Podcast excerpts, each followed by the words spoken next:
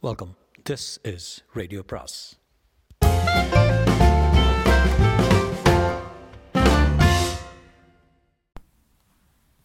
அனைவருக்கும் அன்பு வணக்கம். பாலகுமாரனின் கல்யாண மாலை அத்தியாயம் நான்கு.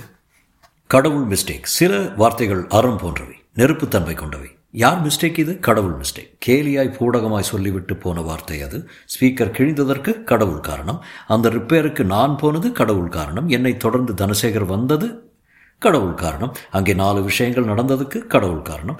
நடந்த விஷயத்தை சிரித்து பேச மனசு புரிந்ததுக்கு கடவுள் காரணம் என்பதே இதன் அர்த்தம். தவறு மனித சுபாவம் கடவுள் சுபாவம் அல்ல. இந்திராவுக்கு இது புரியவில்லை. சனிக்கிழமை மத்தியானம் என்ன வேலை இந்திரா? ஒன்றுமில்லை தெற்க போகலாமா தெற்கேனா? கோல்டன் பீச்சு சுற்றிட்டு இருட்டுற முன்னாடி வந்துடலாம் இருட்டிடுச்சுன்னா?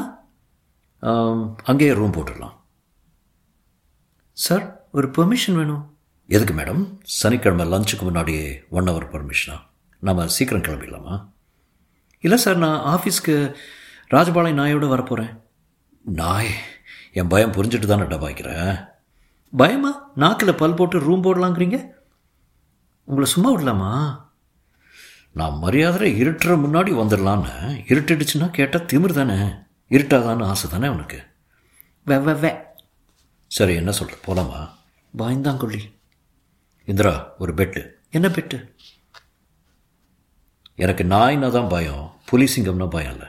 நேராக வண்டலூர் போகிறோம் புலிக்குண்டு திறந்து உள்ளே நின்றுட்டு வரேன். உன் கண் எதிர பெட்டு. வேணாம். வேணும். நான் வரல. சந்தோஷம் நானும் வரல. என்ன தனசேகர் பிடிவ பிடிவாதம் இது? சேலஞ்சுனா வரேன். கோல்டன் பீச் போகலாம் சரி. ஆனால் வண்டி வண்டலூர் போயிற்று. மிருக காட்சி சாலை வாசலில் நின்றது. இந்திரா திட்டிக் கொண்டே வந்தாள் புலிக்கூண்டு எங்கே இருக்கு? வேணாம் தனசேகர் பெரியவரை கூண்டு திறக்க முடியுமா? கூடாதுங்க. டீ சாப்பிடுங்க பெரியவரை. பத்து ரூபாய் கை மாறியது கூண்டு திறக்கப்பட்டது. பழக்கப்பட்ட புலிங்க. அதிராது நடந்து அதிராது வரணும். மிரண்டாதும் வரணும். பெரியவர் வழிகாட்டினார். அருகே போய் அமர்ந்து புலி கழுத்து தடவினான். பசிக்களைப்பா உண்ட மயக்கமா? புலி நாய் மாதிரி இருந்தது. தனா வாங்க போதும். இந்திரா பயந்தாள். வைல்ட் அனிமல் தானா? வாங்க போதும். கத்தினான். எழுந்து வெளியே வந்தான். கதவு சார்த்தி வவ் என்று குறைத்தான். புலி சீறி எழுந்து கதவு தாக்கியது. பெரியாள் டக் என்று பூட்டு போட்டார். கூட பத்து ரூபாய் வாங்கி கொண்டான். நாயினா எனக்கும் பிடிக்கல புலிக்கும் பிடிக்கல. கவனிச்சியா? போதும் வழியாதீங்க. சிங்கம் தொடுறியா வேணாம். யானை? கடவுளே வேணாம். குரங்கு? இதை தொட்டுட்டேன். அவன் மேல் கை வைத்தாள் அவன் அவள் இடுப்பில் கிள்ளினான். வாத்து? வாத்து தொட மாட்டியா? பெரிய அன்னம் போன்ற வாத்துக்கள். அருகே போக துரத்தி துரத்தி கால் கொத்தின. இந்திரா புடவை பறக்க ஓடி வந்தால் தடுக்கினாள். அவன் தாங்கினான். உடம்பு நடுங்கியது. அணைத்து கொண்டான். இருட்டு முன் அவன் கழுத்து கட்டிக்கொண்டு சென்னை வந்தான். மனசு சந்தோஷம் உடம்பில் வழிந்தது. கன்னக் கதுப்பில் கத கதுப்பில் மினுமினு பெயரிற்று கண்களில் காதல் ததும்பியது. உதடுகளில் ரசம் நிரம்பியது. ரவிக்கைகள் இழுத்து பிடித்தன. நடையில் சுகம் வந்தது. துள்ளல் மிகுந்தது. உடம்பு மட்டும்தானா? மனசும் விசாலமாயிற்று. காலையில் வீட்டு வாசலில் திருப்பதிக்கு போகிறேம்மா என்று பிச்சை கேட்ட பெண்மணிக்கு பத்து ரூபாய். தனாவோடு ஹோட்டலில் சாப்பிட்டுவிட்டு வந்து பில் தர கல்லாவாசல் வயதானவர்களுக்கான உண்டியலில் ஐந்து ரூபாய். கடன் கேட்ட செல்வராஜுக்கு காந்தி கணக்கு என்று நூறு ரூபாய். அலுவலகத்தில் யாருக்கும் அவர்கள் காதல் தெரியவே இல்லை. இருவரும் கமுக்கமாக இருந்து விட்டார்கள். சென்னைக்கு வெளியே தான் சுற்றுவது என்று தீர்மானித்தார்கள். மகாபலிபுரத்தில் பாறையில் கதை பேசினார்கள். சில்வர் சான்ஸில் உரசி நடந்தார்கள். புலிக்குகையில் முத்தமிட்டு சத்தம் கேட்டார்கள். முட்டுக்காடு படகு துறையில் பாரதி பாடினார்கள். வண்டலூர் ஜூவுக்கு பத்து முறை போனார்கள். காஞ்சிபுரம் கோயிலில் சாமி கும்பிட்டு விட்டார்கள் என்னதானா? என்ன செய்ய போகிறீங்க என்ன? திடுமென்று ஒரு நாள் கேட்டான். எதனா பிரச்சனை வருதா இந்திரா? வீட்டில் வரதுக்கு முன்னே தெளிவாயிடலாம்ல. எப்போ வேணால் உன் வீட்டுக்கு வரேன். பாக்குவத்தில் மாற்றிக்கிறேன் கல்யாணம் தள்ளி வச்சுக்கலாம். ஏன்? தங்கச்சிக்கு வரன் நிறைய வருது. அதுவும் இஷ்டத்துக்கே பார்த்து செய்யலாம்னு ஐடியா. அப்படின்னா? அதிகம் சொந்த பந்தம் இல்லாத படித்த பையனாக பார்க்குது தங்கச்சி. காசு இருக்கா கல்யாணத்துக்கு? வீடு இருக்கு இந்திரா. கொஞ்சம் பழைய வீடு விற்றுட்டு மிச்சத்தில் ஃப்ளாட் வாங்கலாம்னு ஐடியா.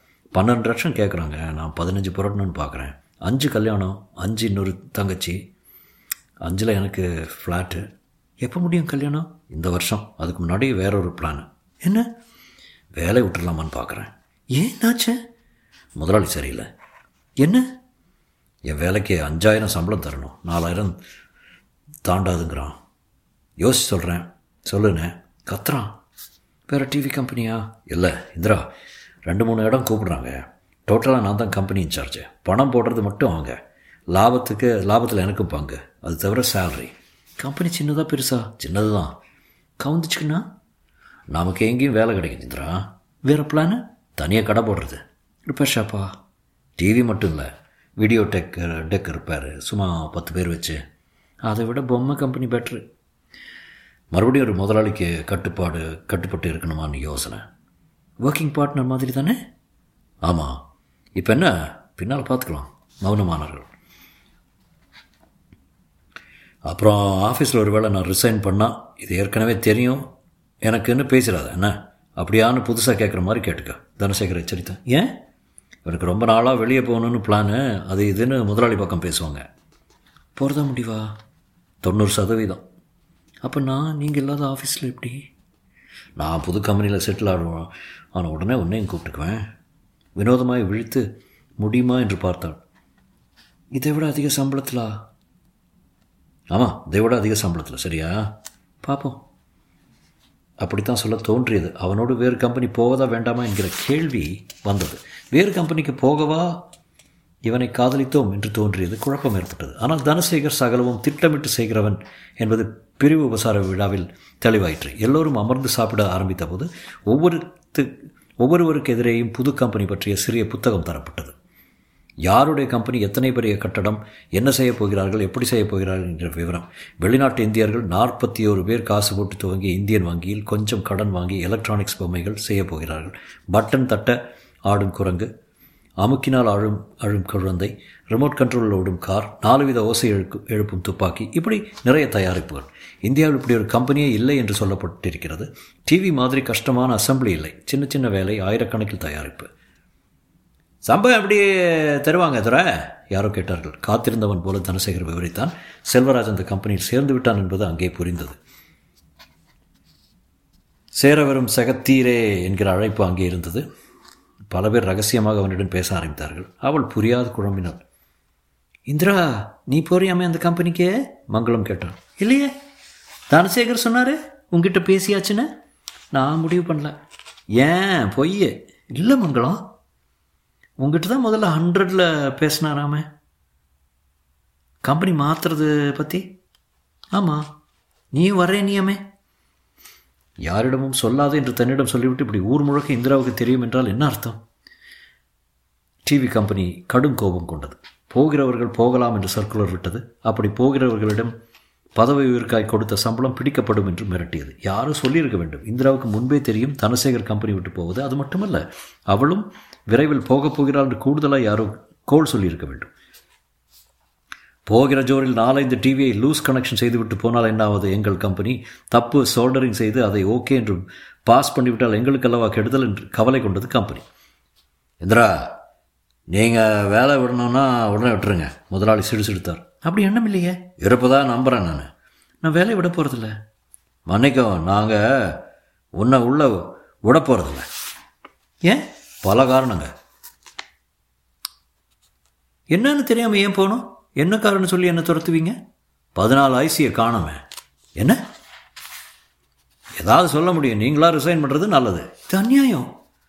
நாங்கள் நியாயமாக பழி வாங்கப்பட்டிருக்கோம். ஐநூறு ரூபாய் அதிகம் கேட்டு தராதால் அந்த தனசேகர் கம்பெனிக்கு செய்த துரோகம் அளவிட முடியாது. தனசேகருக்கும் எனக்கு சம்மந்தம் இல்லை. மங்களம் நேற்று ரிசைன் செய்துட்டாங்க. என்ன? இன்றைக்கி MLA dispatch Rangarajan accounts Vasudevan பலரும் கம்பெனி மாறுறாங்க. எனக்கு தெரியாது. நான் நம்ப தயாராக இல்லை. உங் உங்களை நம்ப வைக்கிறது என் வேலை என்று நீங்கள் வற்புறுத்தினா ரிசைன் பண்ணுறேன் பொம்மை கம்பெனிக்கு போகிறீங்களா எங்கோ போவேன். நம்பாதீங்க இந்திரா. யார்? பொம்மை கம்பெனியை டிவி என்பது இன்று உணவு மாதிரி உட மாதிரி அத்தியாவசியம். பொம்மை காரு பொம்மை குரங்கு அப்படி இல்லை. மேலும் நூற்றி நாற்பது ரூபாய் கொடுத்து குரங்கு பொம்மை இந்தியாவில் போகாது. பத்தாயிரம் ரூபாய் டிவி போகும். இந்தியாவில் மரப்பாச்சி பொம்மைக்கு உள்ள மார்க்கெட்டு கூட எலக்ட்ரானிக் பொம்மைக்கு இல்லை என்பது தயவுசெய்து தனசேகரிடம் சொல்லுங்கள் நான் என் தனசேகரிடம் சொல்ல வேண்டும்? நம்புறீங்களா இந்திரா யாரு? தனசேகர. என்ன சொல்கிறீங்க ரிசைன் செய்வேன். என்று மிரட்டிய நேரம் தனசேகர் ஒரு பிரைவேட் டிடெக்டிவ் போல டிடெக்டிவால் பின்தொடரப்பட்டார். அவர் நடவடிக்கையில் ஆராயப்பட்டன. உங்கள் தொடர்பு எனக்கு தெரியும். வண்டலூர் ஜூ தெரியும். சில்வர் சான்ஸும் தெரியும். சார் நம்பாதீங்க இந்திரா. அவன் அயோக்கியன். சுயநலமை. அவனுக்கு பதினஞ்சு லட்சம் மதிப்புள்ள வீடு இருப்பது உண்மை. அது கடனில் இருக்கு. ரெண்டு லட்சம் அப்பா வாங்கின கடன் எட்டு லட்சமாக இன்னும் நிற்குது கடன் பட்ட வீடு பதினைந்து லட்சம் போகாது. எப்படி எப்படி? இது எப்படி? நாங்கள் பேசுறது எப்படி? நீங்கள் பேசியது ஒட்டு கேட்கப்பட்டது. எலக்ட்ரானிக்கு சாரி இந்திரா இது என் வேலை இல்லை. எனக்கு உங்கள் வாழ்க்கையை பற்றி எந்த அக்கறையும் இல்லை. நீங்கள் ஒரு நல்ல தொழிலாளி சின்சியர் ஒர்க்கர் பதினேழு பேர் ஒரு கம்பெனி விட்டு ஒரே வாரம் ரிசைன் தான் என்ன கதி என்ன? ஏன் கதி என்ன? சொல்லுங்கள் கொஞ்சம் தடுமாறுவேன். போட்டியான இந்த டிவி வியாபாரத்தில் சில மாதம் சிரமப்படுவேன். பட் ஐ வில் வின் நான் பனியா? குஜராத்தி பனியா? விரல் அசைவில் தனசேகரன் அழிக்க முடியும். அதுவும் என் வேலை இல்லை. உங்களை பற்றி கவலைப்படுறேன். ஒரு பெண்ணின் எதிர்காலம் பற்றி கவலைப்படுறேன். எனக்கு பெண் குழந்தை உண்டு. பத்து மாதம் ஆறுது. கடவுள் யாரையும் அழிக்க விரும்பல. ப்ளீஸ் வேலையை ராஜினாமா செய்யுங்க. என்னை கவலைப்பட வைக்காதீங்க. எழுதி கொடுத்து விட்டு வெளியே வந்தான் தனசேகர் இருக்காரா? பொம்மை கம்பெனிக்கு ஃபோன் செய்தாள் இருக்காரு பட் வெரி பிஸி இந்திரான்னு சொல்லுங்க. சொன்னேன் நாளைக்கு பேசுகிறாராமே உள்ளே உள்ளே ஏதோ உடைந்தது. தொடரும்.